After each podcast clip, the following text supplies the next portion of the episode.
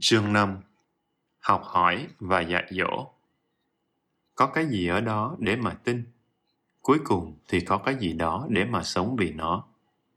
Hãy thường xuyên tự hỏi mình những câu hỏi ấy. Đừng vội vàng tìm câu trả lời. Phản ứng làm chúng ta tiêu tốn rất nhiều năng lượng. Khi mình yếu ớt, Bất cứ một suy nghĩ tiêu cực nào cũng đủ làm cho mình kiệt sức. Chính phản ứng của tâm bạn thiêu đốt bạn đến kiệt quệ hãy quan sát và buông bỏ. Mọi thứ trong cuộc đời tôi trở nên tốt đẹp hơn bởi vì tôi không phản ứng. Tôi đã vô cùng nhẫn nại.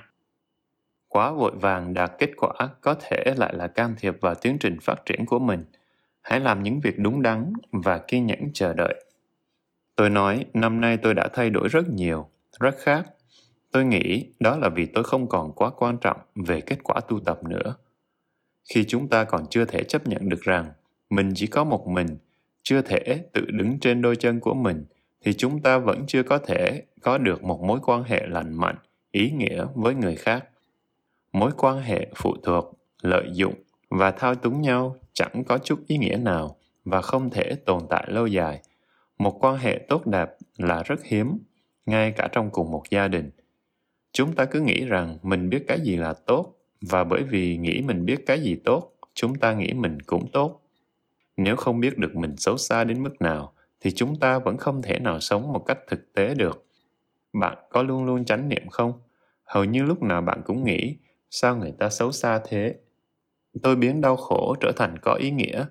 Tôi vui vì thấy hiểu biết của mình về cuộc đời ngày càng trở nên thực tế hơn.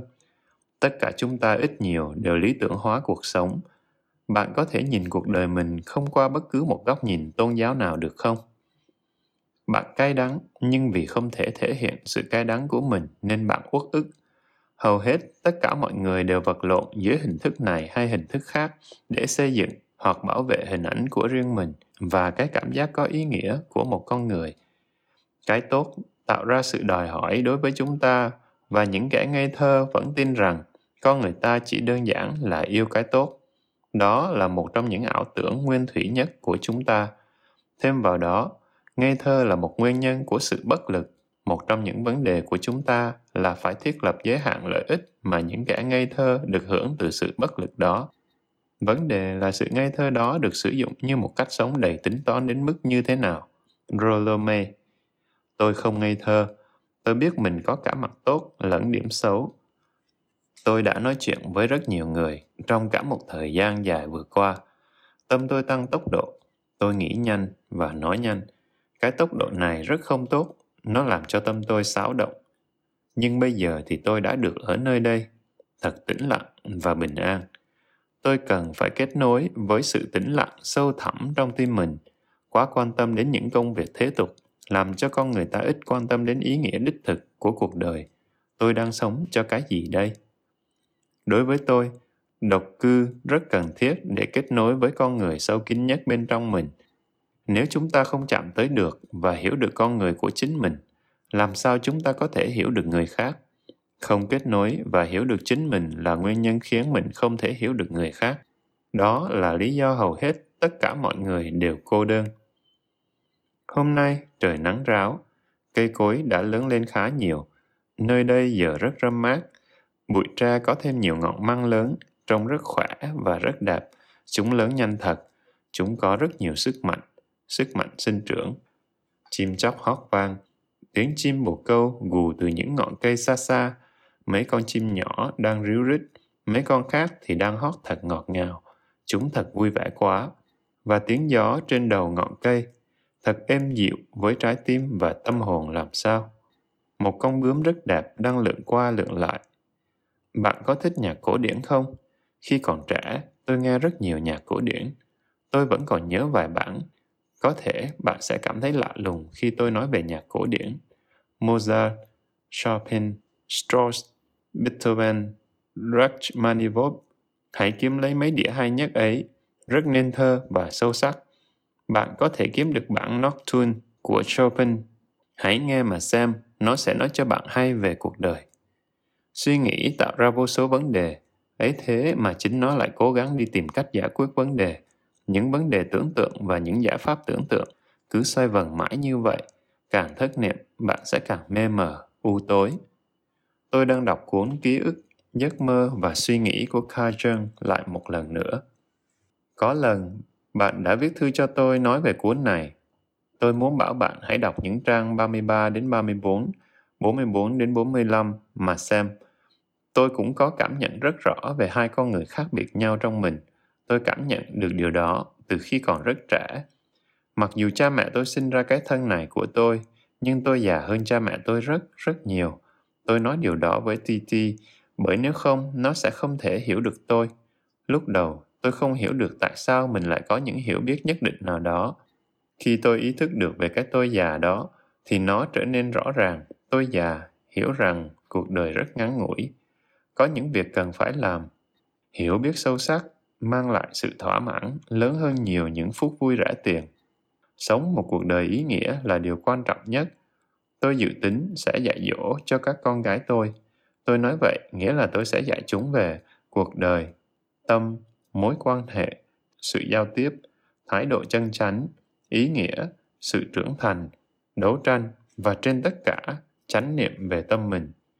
Titi quan sát tâm mình rất tốt. Chính vì vậy nên mọi việc trong cuộc đời nó trở nên tốt đẹp hơn rất nhiều. Chúng tôi là những người bạn rất tốt của nhau. SS cũng ngày càng hiểu biết hơn về các cảm xúc và tình cảm của mình. Nó cũng đang thực hành phương pháp thiền thư giãn. Tôi cầu xin bạn hãy kiên nhẫn với tất cả mọi thứ chưa được giải quyết trong tâm mình và hãy cố gắng yêu thích chính bản thân những câu hỏi như thể chúng là những căn phòng khóa cửa hay những cuốn sách viết bằng một loại ngôn ngữ lạ. Đừng tìm kiếm câu trả lời, nó chưa thể đến với bạn ngay bây giờ đâu, bởi vì bạn chưa thể sống với nó và vấn đề là bạn phải sống với tất cả mọi thứ hãy sống với câu hỏi bây giờ, rồi có thể một ngày xa xôi nào đó ở tương lai, bạn sẽ dần dần sống với con đường đi vào tương lai của mình mà thậm chí cũng chẳng hề nhận ra điều đó nữa Rainer Maria Rilke Đoạn văn ấy quá hay, phải không? Thật ý nghĩa và sâu sắc biết bao. Thái độ chân chánh là rất quan trọng khi làm mọi việc.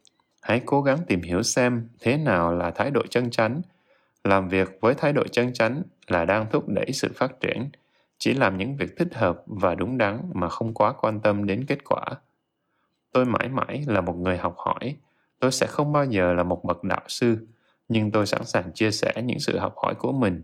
Điều đó không có nghĩa là dạy dỗ. Bạn nói, ăn măng không tốt cho sức khỏe tôi thấy bạn nói đúng đấy vì vậy, tôi tránh không ăn măng nữa.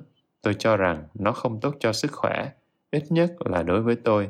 Nhưng tôi không chỉ trích măng tra đâu. Tôi không ghét măng, chỉ tránh không ăn thôi, mặc dù tôi thích chúng lắm. Tôi không tìm lỗi của chúng. Tôi nói với các bạn tôi là ăn măng khó tiêu lắm. Những người tiêu hóa kém ăn vào không hợp đâu. Nếu không có sự trung thực tuyệt đối, sẽ không có cơ hội để thấy được chân lý. Thiếu trung thực sẽ che mờ tâm trí. Bất cứ người nào có xu hướng đi cải hóa người khác, kẻ đó sẽ trở thành một mối họa, một kẻ dối trá. Bất cứ người nào mong muốn có được đệ tử, kẻ đó chỉ là một diễn viên, một kẻ hành nghề kinh doanh biểu diễn. Thế giới này nhan nhản những bậc đạo sư như vậy, những kẻ chỉ muốn trưng ra một màn diễn thật xôm cho thiên hạ nhìn. Có một nơi nào không cần đi mà vẫn đến được không nhỉ? Thực hành pháp là biết cách sống cuộc đời mình như thế nào, không phải là ở trong sách vở. Nếu bạn không hiểu cuộc đời bạn, tức là không hiểu những gì đang xảy ra trong giây phút hiện tại này, bạn không thể hiểu được pháp dù có bao nhiêu kiến thức sách vở chăng nữa. Không hiểu biết cuộc đời mình thì đàm luận pháp cũng chỉ là một trò chơi trí óc mà thôi. Một số người nghĩ rằng chỉ cần hiểu biết về mặt lý thuyết, cách thức vận hành của sự việc nào đó là coi như đã hiểu rõ tất cả về nó rồi còn xa mới đến sự thật không lý thuyết nào có thể giải thích được cách thiên nhiên vận hành ra sao. Tất cả mọi sự giải thích về lý thuyết đều là rời rạc, chấp vá. Thật là chán khi phải nói chuyện với những người không biết chính mình, những người chỉ nói từ sách vở, không biết nghi ngờ. Bất cứ cái gì cũng mù quáng tin theo.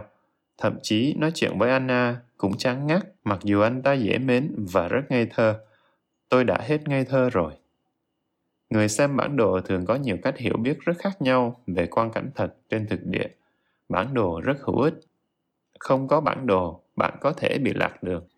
nhưng bạn phải tự mình bước đi và khám phá để hiểu được cái được vẽ trên bản đồ trông như thế nào trên thực tế. Hai hình ảnh này thường rất khác nhau, mặc dù chúng có liên quan với nhau. Có sự khác biệt lớn giữa bản đồ và con đường thực tế. Bản đồ chỉ là một phiên bản giản lược của thực tế mà thôi. Tôi nghĩ cách tốt nhất để chuẩn bị cho mình trở thành một người thầy là hãy làm sâu sắc sự hiểu biết về Pháp của bạn.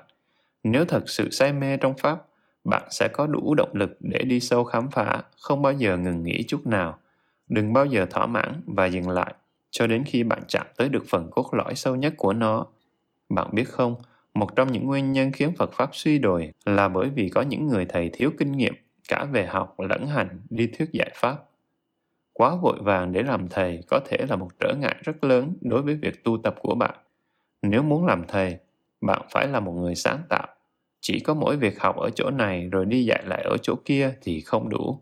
Bạn phải hiểu mọi người, hiểu cuộc sống của họ, những vấn đề của họ, khả năng và thiên hướng của họ và rồi phải biết cách nói để họ có thể hiểu và áp dụng được, giúp họ hiểu ra vấn đề của họ từ cách nhìn thuận pháp, hướng dẫn họ dần dần để họ có thể thấy ra được bản chất thực sự của chính cuộc đời họ, bản chất thực sự của các kinh nghiệm. Để làm được điều đó, đầu tiên bạn phải hiểu rõ cuộc đời mình và các kinh nghiệm của mình, những vấn đề, những nỗi đau khổ, sự hạnh phúc, niềm vui và hy vọng. Thực ra là phải hiểu toàn bộ mọi mặt cuộc sống của bạn vì vậy, việc đầu tiên là phải hiểu chính mình, rồi sau đó mới đi giúp người. Bạn cũng cần phải hiểu rằng Pháp là quy luật phổ quát của thế gian, không bao giờ trở thành lạc hậu. Nó phù hợp với tất cả mọi nền văn hóa. Tôi đã từng nghe nhiều vị thầy xuyên tạc giáo Pháp để hợp khẩu vị với cách sống của họ, nhằm thu hút được nhiều tín đồ. Xuyên tạc Pháp thì chẳng còn gì là Pháp nữa cả. Họ không có đủ can đảm để sống với sự thật họ không hiểu được thế nào là tâm thiện và thế nào là tâm bất thiện bạn không thể biến một tâm bất thiện trở thành một tâm thiện được, cho dù bạn được sinh ra ở bất cứ một nền văn hóa nào. Vì vậy, bạn cần phải có rất nhiều can đảm để chấp nhận sự thật, chân lý, thấy sự thật, thực hành sự thật và nói sự thật. Tôi chỉ có thể hoặc là dạy sự thật, hoặc là không dạy một cái gì hết. Không có kiểu dạy lý thuyết suông nhạt phèo như nước ốc nhưng trước hết, tôi phải tự mình thấy sự thật và sống với nó. Vô thường, anicca, thực sự vượt xa bên ngoài mức hiểu biết thông thường. Đọc trên sách vở mà hiểu được vô thường thì đó chỉ là cái vô thường của tầm kiến thức mà thôi. Khi bạn thực sự thấy được vô thường, nó là cái bạn kinh nghiệm được ngay trong khoảnh khắc hiện tại. Không có suy nghĩ, thật là khó để có thể viết hết những điều đó trong một bức thư. Quá nhiều để nói, quá ít chỗ để viết. Nếu những gì tôi nói có ý nghĩa đối với bạn thì tôi rất hoan hỷ. Tôi muốn là một người hoàn toàn tự do trong hành động. Tôi không nghĩ điều này là ngã mạn. Đó là sự tự trọng của tôi. Tôi còn nhớ việc một số người đánh giá, phán xét tôi, bàn luận về việc tôi đi dạy và tư vấn ở Mỹ như thế nào. Tôi làm công việc tư vấn tâm lý từ ngày còn học trung học. Tôi nghĩ khi bạn càng có nhiều kiến thức và trí tuệ, bạn sẽ càng trở thành một người tư vấn giỏi người ta không thể biến người khác trở thành một bác sĩ tâm lý trừ phi họ có thiên hướng tự nhiên về tư vấn. Nó giống như là một nghệ sĩ. Chỉ khi bạn có sự hứng thú sâu sắc với con người và cuộc đời, với những vấn đề của họ, thì bạn mới trở thành một người tư vấn giỏi được. Có gì khác nhau giữa một người thầy dạy phật pháp và một người tư vấn tâm lý giỏi? Tôi không thấy có sự khác biệt nhiều. Cả hai đều làm việc với những vấn đề của con người. Một vị thầy giỏi là một nhà tư vấn tâm lý giỏi. Theo tôi hiểu đức phật là một nhà tư vấn tuyệt vời nhất. Bạn nghĩ thế nào bạn thân mến của tôi? Một cách tiếp cận cuộc sống chuyên biệt và rời rạc sẽ không hiệu quả. Chúng ta cần phải có cách hiểu toàn diện về cuộc sống. Trong cơ thể mỗi bộ phận đều có liên quan đến các bộ phận khác. Cuộc sống cũng như vậy. Mỗi mặt của cuộc sống đều có liên quan đến các mặt khác. Mọi mặt trong cuộc sống của bạn từ kinh tế, tình dục, cảm xúc, xã hội và tinh thần đều có liên quan chặt chẽ với nhau. Bạn không thể tách rời chúng ra được.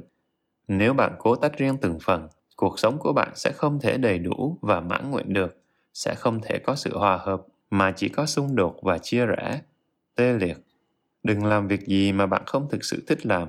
Chúng ta phung phí quá nhiều thời gian làm những việc mình không thực sự thích, vì nghĩa vụ, vì để người khác hài lòng, vì cảm thấy xấu hổ, vì cảm thấy buồn chán, vì cảm thấy phải có nghĩa vụ làm điều đó, quá đủ rồi. Tôi đang ngày một già đi, bạn cũng thế. Không có thời gian đâu mà phung phí. Hiểu được sự mê tín và ngu ngốc của người đời là một phần của sự học hỏi của tôi. Nhưng nếu tôi cứ tự làm mình buồn bực bằng cách nghĩ ngợi về lỗi lầm của người khác, thì điều chắc chắn là tôi sẽ làm điều đó suốt cả phần đời còn lại cũng chưa đủ. Nó rất dễ. Tôi có muốn làm điều đó không? Đó mới là câu hỏi. Một câu hỏi quan trọng đối với tôi trong lúc này. Sân si, dosa thật là đau khổ. Đừng phung phí thời gian bàn luận sự ngu ngốc của người đời. Hãy chánh niệm hơn về những phiền não của chính mình. Đừng mong đợi sẽ làm thay đổi cả thế gian. Động lực mù quáng Avijja Pachaya Sankhara vô minh sinh hành dẫn đến hành động mù quáng. Chúng ta bực mình về những kẻ quá thiển cận, hẹp hòi, quá giáo điều mang danh chính thống. Chúng ta bực mình với những kẻ hay dao động, nghi ngờ thái quá. Đó cũng lại là một hình thức khác của sự hẹp hòi, thiển cận. Thậm chí họ cũng chẳng chịu thử thực hành chánh niệm. Đến khi nào họ mới trở thành những người như chúng ta mong muốn? Bạn biết không, tôi rất hứng thú với ngành tâm lý học trị liệu, bởi tôi biết tâm lý học có tác dụng như thế nào. Một bác sĩ tâm lý giỏi, nếu đồng thời cũng là một thiền sinh giỏi, có khả năng giúp bệnh nhân được rất nhiều. Anh ta sẽ giúp bệnh nhân ý thức được về cái kho phiền não của chính họ. Bạn biết đấy, tôi rất say mê khám phá con người. Tôi đã làm công việc tư vấn tâm lý gần 20 năm nay. Nó là bản chất con người tôi, không phải là nghề nghiệp.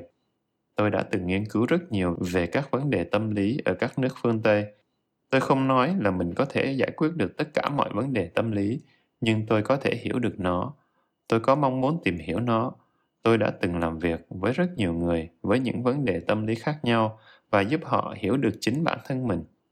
Bạn có rất nhiều đức tính tốt, bạn chỉ cần phát triển nó lên. Nếu bạn hiểu biết về phật pháp, cả về pháp học lẫn pháp hành, bạn sẽ có khả năng giúp đỡ được nhiều người và khiến cuộc sống của mình trở nên ý nghĩa và hiệu quả hơn. Bạn có cảm thấy là mình muốn bày tỏ một điều gì đó nhưng không thể bày tỏ được không? Như thể bạn có một kho báu nhưng không thể tìm ra chìa khóa để mở cửa kho báu ấy.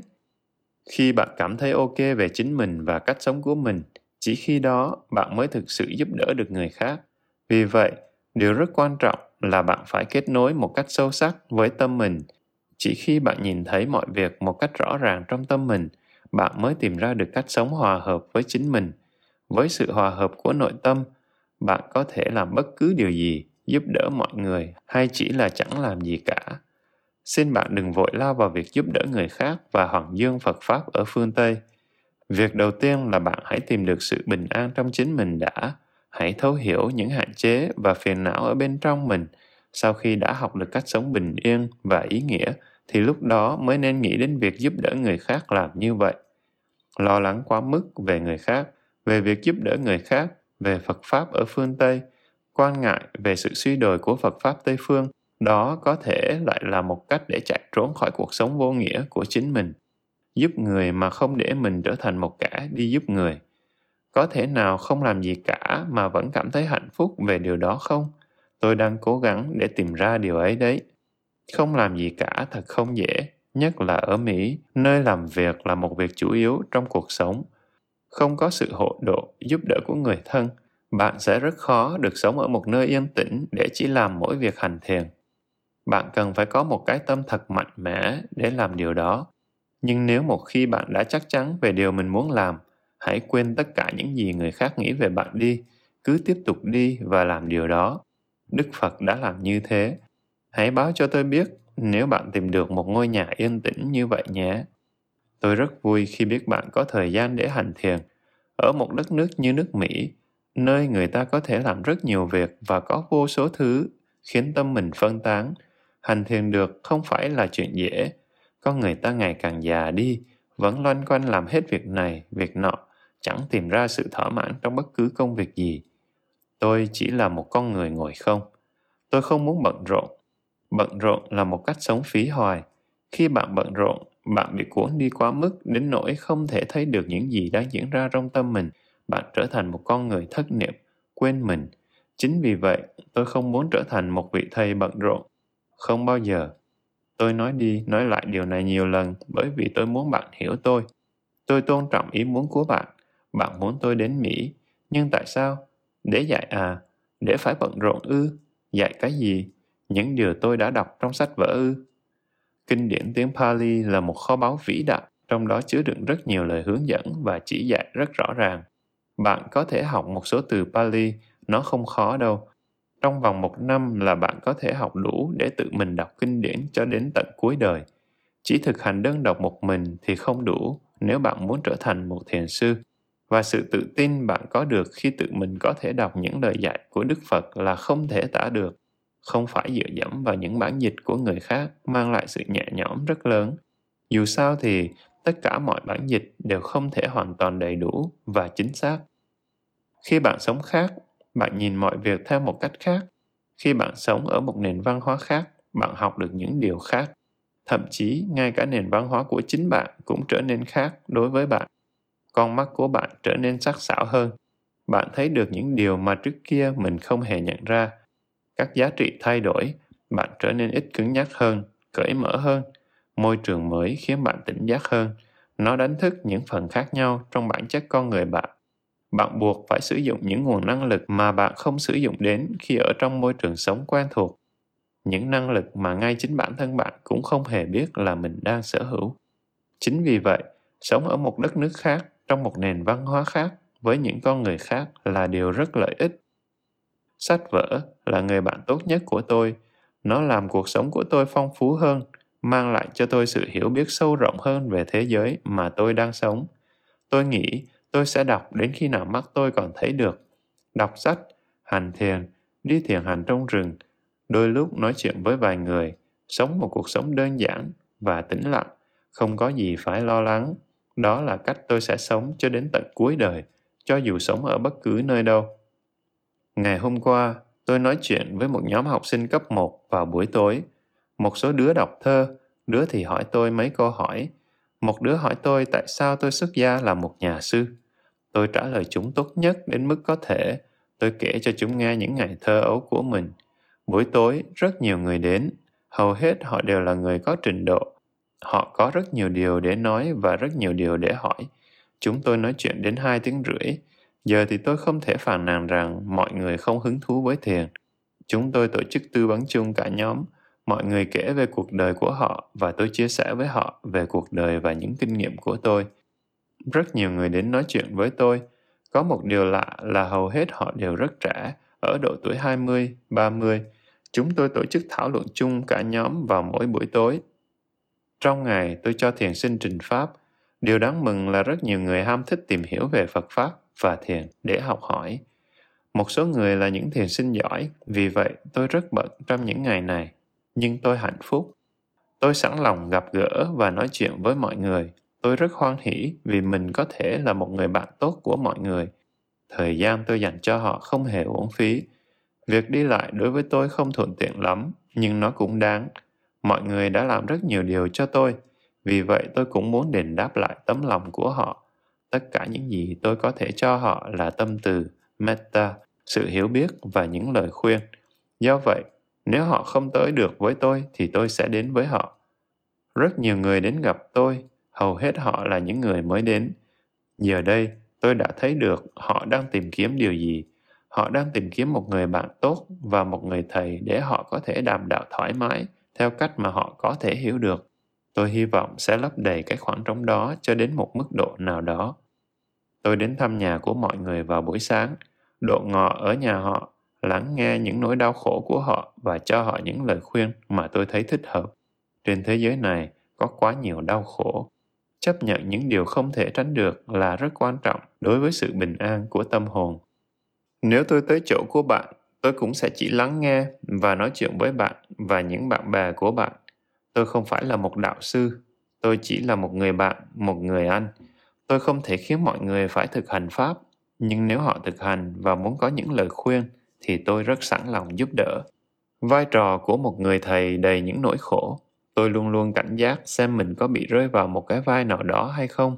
Tôi đã đủ hạnh phúc khi là một vị tỳ kheo, nhà sư giản dị, sống ở một ngôi chùa rừng đơn giản và xa vắng. Tôi đã quên hầu hết những gì đã học trong sách vở. Tôi không muốn nhớ quá nhiều thứ. Tôi muốn để tâm mình trống rỗng, trong sáng và nhẹ nhàng, không nặng nề vì học hành. Tôi chẳng có gì để chứng tỏ, chẳng có gì để bảo vệ và cũng chẳng có gì để mà truyền bá cả. Con người đầy những mong muốn và khát vọng mâu thuẫn nhau. Hầu hết mọi người không biết mình thực sự muốn gì. Tâm họ thay đổi như trong chóng, không nhất quán là quy luật. Bạn có biết mình là người rất nhạy cảm không? Bạn biết không, người nhạy cảm thì đau khổ hơn, nhưng cũng học hỏi sâu sắc hơn người khác rất nhiều. Bạn hỏi, thầy có tin tưởng được nhiều người không? Tin tưởng có nghĩa là bạn chắc chắn rằng người đó sẽ không làm hại mình, không lợi dụng mình. Nếu hiểu theo nghĩa đó, tôi có thể nói rằng có rất ít người tôi có thể tin tưởng được.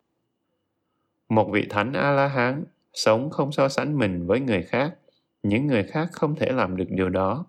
Chắc chắn cuộc đời sẽ bình an hơn rất nhiều nếu chúng ta không so sánh có và không. Nhưng khi đó, cách sống của chúng ta sẽ phải rất khác biệt so với cách chúng ta đang sống bây giờ. Chúng ta vẫn cứ tiếp tục sống cuộc đời mình với đầy sự chống đối, chống đối cuộc đời và chống đối cái chết – chống đối sự đau đớn và mất mát, chống đối cả tình thương nữa. Đúng, quả thực là như thế. Sự chấp nhận thật là khó khăn biết mấy. Trẻ con thì lại không như thế. Lớn lên, chúng ta mới học được cách chống đối này. Tôi đang nghĩ về bạn và cảm thấy hơi lo lắng về những gì đang diễn ra với bạn bây giờ. Sự không chắc chắn là điều khiến người ta mệt mỏi nhất. Tôi lo lắng nhất là về sức khỏe của bạn. Khi bạn khỏe mạnh, bạn có thể làm được bất cứ điều gì dù nặng nhọc, vất vả đến đâu. Hãy đi kinh hành nhiều, nó giúp cho máu lưu thông tốt trong cơ thể, đừng đi nhanh quá và cũng đừng chậm quá. Mỗi khi sức khỏe tôi yếu, hoặc phổi hay dạ dày có vấn đề, hay khi không ngủ được, hoặc đau đầu, chóng mặt, tôi thường đi bộ với tốc độ bình thường khoảng vài tiếng và nó luôn luôn có tác dụng, ngay cả khi tôi bị nhiễm bệnh. Tôi phát hiện ra rằng cách đó luôn làm cho tôi bình phục nhanh hơn – Buổi tối, tôi và sư Ui đi dạo với nhau khoảng 2 tiếng như thường lệ. Hầu hết thời gian, chúng tôi nói chuyện với nhau về bản chất của tâm. Đôi khi, chúng tôi bàn luận với nhau về những thứ con người ta coi là giá trị nhất trên đời và cách những thứ đó định hình suy nghĩ và tình cảm của họ như thế nào. Trong mọi thứ, ở mọi nơi và mọi con người luôn có những cái tốt và cái xấu. Khi chúng ta nhìn thấy cái xấu ở một nơi chốn hay một con người nào đó, chúng ta không nên quên những cái tốt trong họ. Chúng ta thường có xu hướng nhìn phiến diện chỉ thấy mỗi một mặt mà thôi. Khi buồn bực chúng ta hay phóng đại những cái xấu và khi vui vẻ chúng ta lại thường tô vẽ những cái tốt của người ta lên. Khả năng thích nghi là rất quan trọng để tồn tại. Sự cứng nhắc là điều nguy hiểm nhất thỏa hiệp và uyển chuyển trong mọi việc ngoại trừ sự trung thực của chính mình là không bao giờ được đánh mất. Bạn nói, tôi đã thay đổi rất rất nhiều. Vâng quá trình đó chỉ mới bắt đầu. Nếu bạn không chấp giữ hình ảnh tự phóng chiếu trước nay về bản thân mình, sự thay đổi đó sẽ còn tiếp tục. Bạn sẽ cảm thấy như mình là một con người mới, luôn luôn thay đổi và trưởng thành, và bạn cũng sẽ cảm thấy mình trẻ trung hơn. Cái cũ thì luôn già cỗi, cái mới thì luôn luôn tươi trẻ sự học hỏi thì luôn luôn đau đớn và nhận rõ đâu là cái đúng cũng đau đớn không kém. Nhưng chỉ như thế, chúng ta mới thực sự trưởng thành. Bạn cần tách ra một khoảng cách nhất định nào đó để nhìn thấy rõ sự việc, để tiêu hóa được bài học đó. Khi bạn bị lôi theo cảm xúc trong sự việc đang diễn ra, bạn sẽ không thể nào thấu hiểu được nó. Hãy hiểu rõ mức độ giới hạn của mình, bạn chỉ có thể làm được đến thế. Tôi không muốn giam mình vào một cái chuồng chim chật hẹp nó quá chật đối với tôi tôi muốn được tự do thoát khỏi sự trói buộc của tên tuổi và nhãn mát. Tôi là chính tôi. Tôi không cần được xếp hạng và vinh danh. Bạn có biết gốc của từ phân loại categorize trong tiếng Anh không? Nó có gốc từ tiếng Latin và Hy Lạp. Latin categoria, Hy Lạp categoria, sự kết tội và suy đoán. Categor, kẻ kết tội, kẻ buộc tội. Categor, kết tội, buộc tội lên án ai đó trước công luận. Vì vậy, những sự xếp loại khẳng định xác nhận một con người đang ngày càng trở nên ít có ý nghĩa đối với tôi, một người theo đạo Phật chẳng hạn, đó cũng là xếp loại. Tôi không thích bị xếp loại, dù là xếp loại tích cực hay tiêu cực. Tâm tôi ngày càng trở nên giải thoát, tự do khỏi mọi tiêu chuẩn, mọi bậc thang xếp loại, kể cả tốt hay xấu, và những thứ đại loại như vậy. Tôi muốn thấy rõ bản chất thực của tất cả mọi sự vật, hiện tượng mà không cần đặt tên cho nó. Tôi hy vọng không có ai hiểu sai tôi. Tại sao cái tên lại quan trọng đến thế? Trong một số trường hợp, gán tên cho một sự việc, một con người nào đó lại giống như là một câu chửi hay một lời kết tội vậy. Một điều nữa tôi muốn nói đó là sự mong đợi. Làm sao mà biết được những thứ chúng ta đang mong đợi là có được hay không? Tại sao chúng ta lại cần phải mong đợi? Tại sao chúng ta không thể sống với những gì đang là? Mong chờ và khát vọng làm cho con người ta cảm thấy vui, cảm thấy tốt đẹp. Khi con người ta mong chờ và khao khát hướng đến một điều gì đó tốt đẹp và cao thượng, họ cứ nghĩ rằng như thế họ sẽ là người tốt. Đôi khi mong chờ và khát vọng lại là tự lừa dối chính mình. Chúng cũng có thể mang lại sự thất vọng. Đức Phật nói rằng khi một người đắc quả A-la-hán, vị ấy vượt qua được mọi quan kiến ở đời. Đầu óc chúng ta mới chất chứa đầy những quan kiến làm sao, đầy rẫy quan điểm và ý kiến. Thế nhưng chúng ta lại chẳng bao giờ chắc chắn được về bất cứ điều gì cả, chỉ tối ngày khua môi múa mép, những ngôn từ hoa mỹ, bla bla bla. Ngay cả khi đầu óc tôi tràn đầy những quan điểm và sự việc, nhưng tôi vẫn muốn biết thêm nữa. Tâm tôi trở nên quá chật chội, nhưng những điều có ý nghĩa nhất, tinh yếu nhất trong sự học hỏi của tôi thì lại chẳng thể diễn đạt một cách thực sự, trực tiếp bằng ngôn từ được. Tôi biết sự nông cạn của ngôn từ và tôi biết mình chẳng thể làm được gì để cải thiện điều đó cả. Đôi khi, chính bản thân tôi cũng nông cạn và hời hợt, không có chánh niệm. Con người ta có thể là gì khác hơn ngoài sự nông cạn và hời hợt. Tôi đang đọc cuốn sách bạn gửi tặng Châu Âu thời phục hưng. Điều quan trọng là đọc lịch sử để có được sự hiểu biết sâu rộng hơn về con người, những tư tưởng và lý tưởng của con người đã thay đổi ra sao, con người đang tạo ra đau khổ như thế nào, sự chấp thủ vào các loại quan điểm và ý kiến của con người ta mạnh mẽ và dai dẳng đến đâu, mà đáng thương thay, những quan kiến đó lại đang luôn luôn thay đổi sự đồng hóa mình với các loại quan kiến, các loại tôn giáo và quốc gia đã tạo ra vô số đau khổ và xung đột trên thế giới này. Hình ảnh tự phóng chiếu về chính bản thân mình tạo nên sự chia rẽ và cô đơn. Bạn có nhận ra rằng khi người ta viết ra một điều gì đó, bạn biết những điều họ viết ra là do họ suy nghĩ trong đầu hoặc do cấp nhặt đâu đó trong sách vở họ đã từng đọc. Và khi họ viết ra từ chính kinh nghiệm thực và từ chính trong trái tim họ, bạn có thấy sự khác biệt giữa hai cái đó không bạn đã bao giờ chịu bỏ công suy nghĩ xem những khó khăn của mình từ đâu mà đến chưa và tại sao việc bạn làm ngơ, không chịu nhìn sâu vào gốc rễ của vấn đề đã đưa bạn đến hoàn cảnh như thế này? Có chút đau đớn, hối hận hay nối tiếc nào ở đó không? Bạn có thể đặt mình vào địa vị của người khác mà suy nghĩ hay không? Nếu một người đặt mình vào hoàn cảnh của người khác và thử cảm nhận xem họ đang cảm thấy ra sao, thì kết quả sẽ như thế nào? Đã bao giờ bạn quan sát cái hình ảnh tự phóng chiếu của chính mình chưa? Hình ảnh lý tưởng hóa hình ảnh thần tượng hóa, hình ảnh thực tế, rất nhiều hình ảnh khác nhau để trưng ra cho những người khác nhau. Tất cả có bao nhiêu khuôn mặt? Làm thế nào để bạn dung hòa được tất cả các con người khác nhau đó trong mình? Làm thế nào mà bạn gộp chung tất cả chúng lại thành một hình ảnh duy nhất của chính mình? Và khi đó thì ai là cái tôi lớn này? Bạn đã từng gặp người nào chỉ mang một hình ảnh duy nhất không thay đổi, dù họ gặp gỡ bất cứ ai hay bất cứ nơi nào? Dù ở trong bất cứ hoàn cảnh nào hay chưa? Khi người ta bắt đầu gán cho bạn một cái nhãn nào đó bạn có tin vào cái nhãn đó và sống uống mình theo những gì họ nói về bạn hay không? Bao nhiêu phần trăm những điều họ tưởng tượng về bạn là đúng và bao nhiêu phần trăm là không đúng sự thật sai trái và xuyên tạc? Và bao nhiêu phần trăm những điều bạn nghĩ về người khác cũng là sai trái, méo mó và xuyên tạc nữa. Bạn có nhận ra một điều rằng một số người ghét cái xấu dường như chính họ cũng là người rất xấu đó không? Tại sao lại như thế? Tôi đã từng thấy rất nhiều người chỉ thích bới lông tìm vết, vạch ra cái xấu của người, nhưng chẳng bao giờ nhìn thấy cái xấu trong chính mình cả. Cái xấu xa của chính họ thì họ chạy trốn. Có đúng không khi nói rằng khi lên án người khác họ cảm thấy mình cao thượng hơn những con người họ cho là xấu xa ấy và chính cảm giác cao thượng hơn người đó đem lại cho họ một cảm giác giả tạo là con người họ không có chút xấu xa nào một kẻ dối trá có thể làm bất cứ điều gì Bạn có đồng ý với ý kiến đó không? Bạn cảm thấy thế nào khi có người nói dối bạn? Bạn nghĩ thế nào là sự thật? Khi một người vi phạm sự thật, anh ta sẽ đánh mất điều gì? Con người nhận được gì nếu phải sống một cuộc đời toàn sự dối trá và tự lừa dối chính mình? Ai có thể phát triển tâm linh và trưởng thành về tâm lý nếu họ không sống một cuộc đời chân thật? Con người ta sẽ đạt được gì nếu vẫn còn ở một giai đoạn rất ấu trĩ, ấu trĩ và non nớt cả về cảm xúc, tâm lý và tinh thần? Sống ấu trĩ như thế, có thể nào đạt được những niềm vui, sự thỏa mãn đích thực và bền vững nào không? Bạn sẽ đối xử như thế nào với một người cùng lúc có cả hai tính cách rất cực đoan và khác biệt?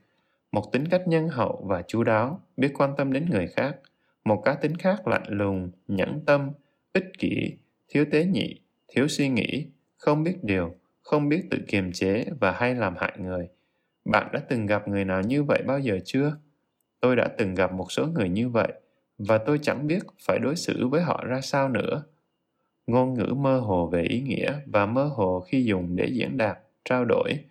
Có rất nhiều điều không thể diễn đạt được bằng ngôn từ. Trong nhiều trường hợp, người ta chỉ sử dụng ngôn từ để gây ấn tượng, còn sự thật thì rất xa ngôn từ đó. Làm thế nào để hiểu mình thật tường tận? Nếu không hiểu được mình, liệu chúng ta có thể hiểu được người khác và mong người khác hiểu mình hay không? Bạn đã bao giờ suy nghĩ và tự hỏi mình tại sao mình làm việc này, việc kia, làm với động cơ gì? Hay là bạn làm việc ấy chỉ vì có một sợi dây nào đó đang điều khiển, lôi kéo bạn phải làm mà không hề cân nhắc việc đó là thiện hay bất thiện, lợi hay hại? Có phải bạn bị thói quen và sự ham muốn kiểm soát mình chứ không phải kiểm soát được những thói quen và lối mòn suy nghĩ chẳng hề lợi ích và chẳng mang lại hạnh phúc cho bản thân mình hay không? Trên đời này có một cái gì là nhân cách cố định hay không? Chẳng lẽ con người yếu ớt đến mức không bao giờ và không thể thay đổi tốt hơn mà cứ phải làm nô lệ cho những thói quen và lối mòn suy nghĩ cũ kỹ như vậy sao? Không có sự thay đổi sẽ không có trưởng thành. Đối với bạn, thế nào là tha thứ? Bạn có tha thứ cho chính mình và cho người khác hay không? Đã có bao nhiêu điều bất công người ta đã làm với bạn? Đã có bao nhiêu điều bất công bạn đã gây cho người khác? bạn có nghĩ việc đáng làm là sửa chữa những khuyết điểm và thiếu sót của mình hay không hay bạn thích cứ chấp chặt vào hình ảnh cũ kỹ của chính mình. Sợ rằng nếu thay đổi bản ngã của bạn sẽ bị tổn thương quá mức. Bạn có thấy được lợi ích của việc buông bỏ bản ngã và hình ảnh tự tạo của chính mình những thứ đã gây ra quá nhiều đau khổ cho bản thân mình và người khác hay không? Tình thương là gì? Làm thế nào để chuyển hóa nó thành hành động cụ thể trong cuộc sống hàng ngày của chúng ta. Cuối mỗi ngày, bạn có xem xét lại những việc mình đã làm, cả việc thiện và bất thiện hay không?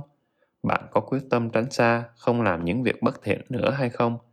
Làm thế nào giải quyết được những khó khăn và những điều bí ẩn nếu bạn cứ từ chối, không chịu công nhận nó? Bạn có đủ can đảm để gọi đúng tên nó ra, đưa nó ra ánh sáng và rồi buông bỏ nó mà bước đi không? hãy luôn luôn tỉnh giác nếu có điều gì đó mà bạn chối bỏ không công nhận và tránh xa đầu tiên là sự sợ hãi sẽ khởi sanh đó chính là lúc bạn cần phải thực sự nhìn thẳng vào nó. Nó luôn luôn có mặt trong tiềm thức của chúng ta và có thể khởi lên bất cứ lúc nào. Bạn có dám đối diện với nó không? Bạn có nhận thấy rằng khi khởi sự làm một việc gì đó, ban đầu bao giờ cũng khó khăn, nhưng sau vài lần cố gắng, mọi thứ sẽ trở nên dễ dàng hơn. Cũng như việc thực hành chánh niệm, lúc đầu bạn thấy khó vì tâm đã quen với nếp sinh hoạt cũ luôn phóng dật và bất cẩn. Nhưng nếu kiên trì tập bạn sẽ thấy chánh niệm đến một cách rất tự nhiên chỉ có thực hành mới đem lại sự hoàn hảo bạn có nghĩ như thế không làm thế nào để thấy được quy luật của nghiệp đang vận hành trong cuộc sống của chúng ta nó giống như trò chơi ném cung quăng của thổ dân úc cái cung quăng ném đi sẽ bay một vòng và quay về đập vào đúng vị trí người đã ném nó. Cuộc đời có ý nghĩa gì đối với bạn? Cuộc đời mong muốn điều gì từ bạn? Bạn nghĩ tại sao mình lại có mặt ở đây, trong kiếp sinh tồn gọi là cuộc đời này? Bạn có nghĩ đó là một cơ hội vô cùng quý giá khi được sinh ra làm người chứ không phải làm một con vật hay một loại chúng sanh thấp kém hơn không? Khi bạn làm một việc gì đó, bạn làm chỉ vì muốn, vì bốc đồng hay chỉ làm sau khi đã cân nhắc đến mọi hậu quả và hệ lụy bạn có thấy mình thường bị thúc ép phải ra quyết định trong cuộc sống như thế nào không những tiêu chí nào bạn có trong tâm khi ra quyết định mọi người ai cũng muốn nhận được sự hiểu biết, tấm lòng nhân hậu, tình thương và lòng từ bi của người khác. Chúng ta sẵn lòng trao tặng bao nhiêu những điều tương tự như vậy cho người.